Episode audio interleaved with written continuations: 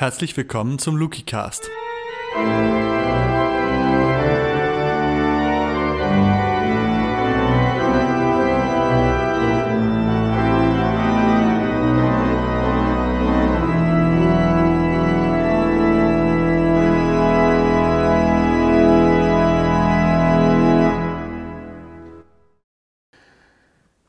Der Weg ist lang, aber es ist ein Weg. Ihr Lieben, das war eben ein spannendes Interview mit Christian Tillack, dem Marathon- und Ultraläufer. Und ich finde, man kann es wie eine Folie über das Leben und das Christsein legen und es damit angucken. Und es ist ja im Moment nicht nur ein bisschen so, dass wir, also wir alle zu sagen, ist eigentlich schlechter Predigtstil, aber ich sage das mal so, wir alle wie in einem Marathonlauf sind. Einen Marathon laufen in dieser Zeit, um Kraft kämpfen, ums Durchhalten.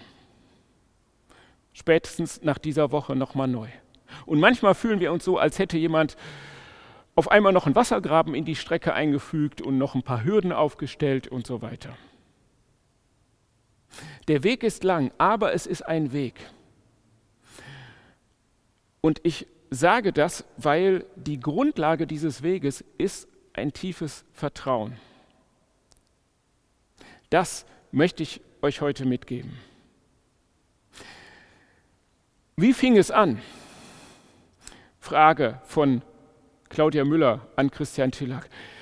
Ich wusste, ich muss was, muss was machen, hat er gesagt, und habe einfach angefangen. So ist das im Leben, so ist das mit dem Laufen, so ist das mit dem Christsein.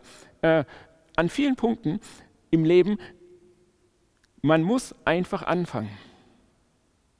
Das Neue Testament hat das Wort Kairos. Das ist der Zeitpunkt, wo etwas sich entscheidet, auf der Kippe steht. Also das, was man beim Klimawandel als Kipppunkt kennt, hinter den man nicht zurück kann. Das ist der Kairos. Das heißt, ich kann auch etwas verpassen. Es, dieser Punkt kommt vielleicht nicht so schnell wieder. Das ist so, wie wenn man verliebt ist und weiß, jetzt muss ich mal was sagen.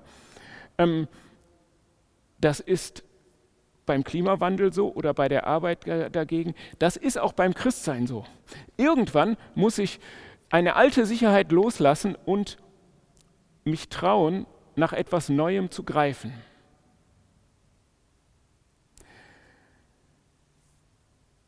Und dann merke ich, Vertrauen lohnt sich.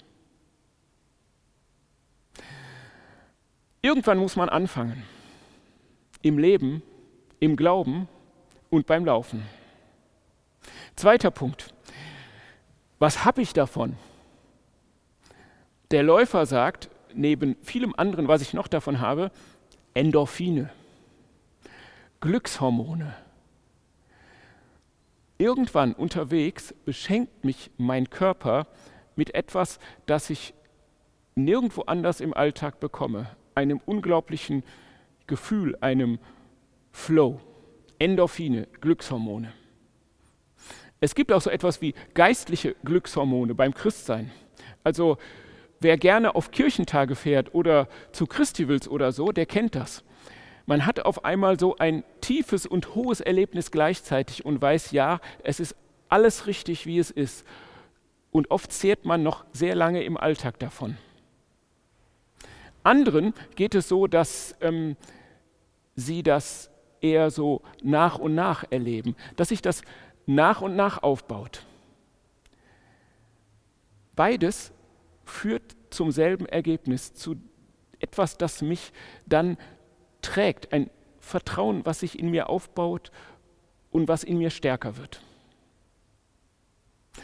Und jetzt könnte jemand hinkommen und sagen, ja, aber das all das geht mir im Moment verloren. Das Vertrauen zum Leben, ich bin nur noch KO und erschöpft und das hat tiefe Folgen für das, was in mir ist oder eben nicht mehr da ist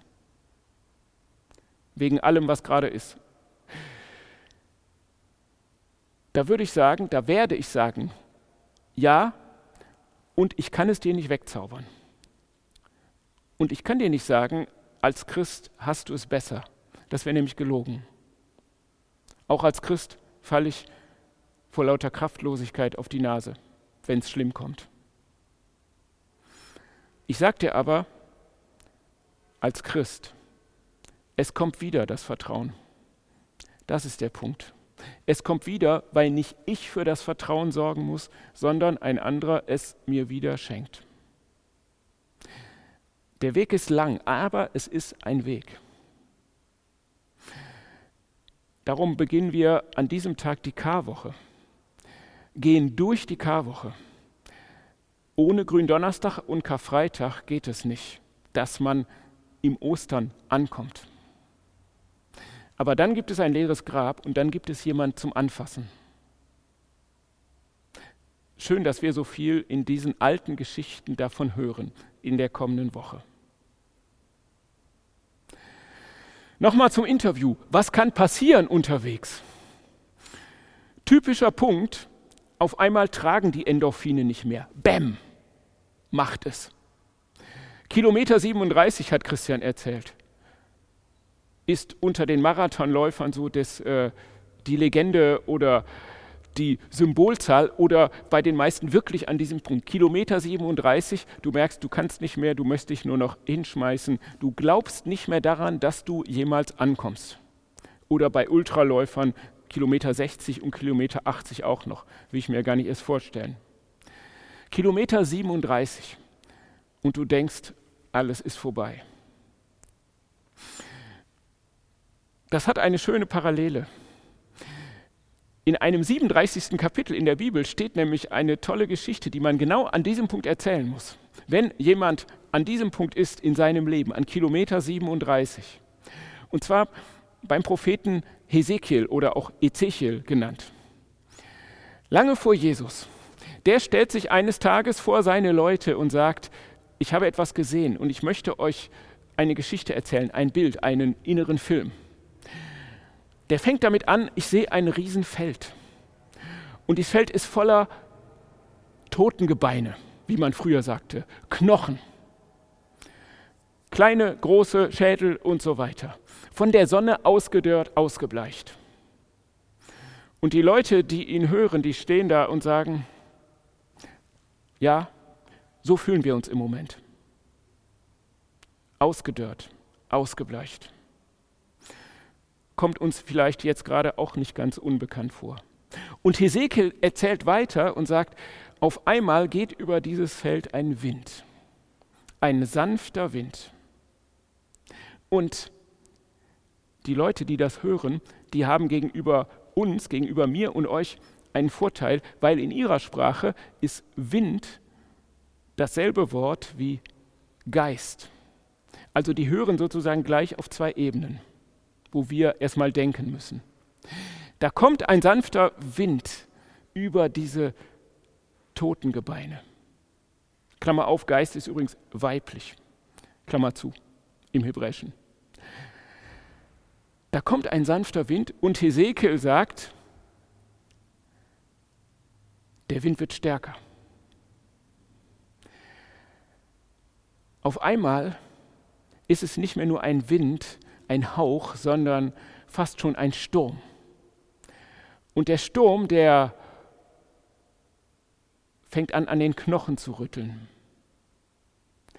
Und sie fangen an, sich zu bewegen. Erst die Kleinen und dann die Großen. Und der Wind, der Windhauch, der Windsturm, der Geiststurm, er fängt an, die Knochen wieder zusammenzusetzen und es werden Skelette daraus.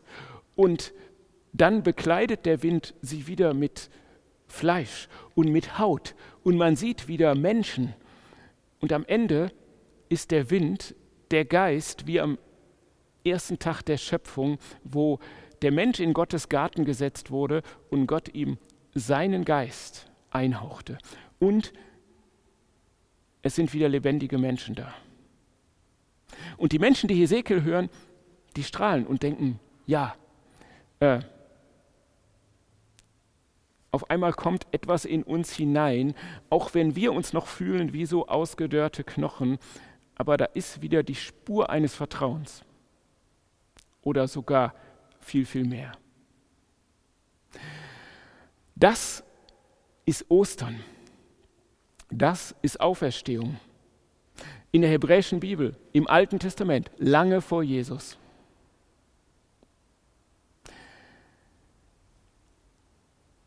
Wie gehen wir weiter? Ich sage es nochmal, der Weg ist lang, aber es ist ein Weg. Zu einem Weg gehört, dass man gehen kann, dass man Boden unter den Füßen hat, dass man Vertrauen hat. An dieser Stelle, fast hätte ich es vergessen, auch noch ein Gruß an unsere jüdischen Geschwister. Die feiern nämlich genau heute den ersten Tag von Passa, von Pessach. Dem Fest, was erinnert, neu lebendig macht, den, die Befreiung aus Ägypten, aus der Sklaverei und den Beginn des Weges in die Freiheit durch die Wüste. Auch da geht es darum, dass man als erschöpfter Mensch ankommt und wieder merkt, es lohnt sich, es macht Sinn, es hat einen Grund, es hat eine Energie, auf Gott zu vertrauen. Ihr Lieben, wir sind jetzt ein Jahr durch Corona-Zeit gegangen und wir haben Sachen ganz neu erfunden. Wir haben Segen an Schaukästen gehängt und vor Kameras gestanden und Leute angerufen und haben nicht locker gelassen und haben Briefe eingetütet und haben auch viele Dinge fröhlich weitergemacht, die wir sonst gemacht haben.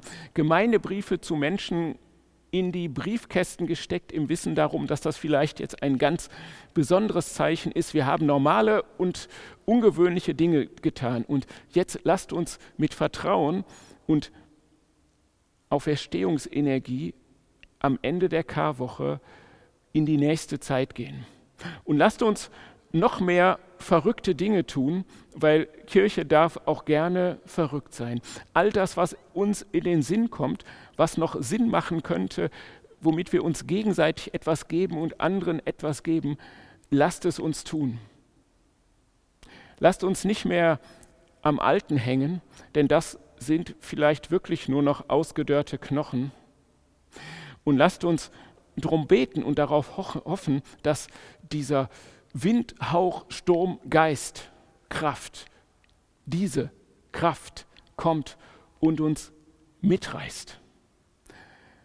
So lasst uns gemeinsam durch die Tiefe gehen, durch das Dunkel und an Ostern wieder ankommen. Amen.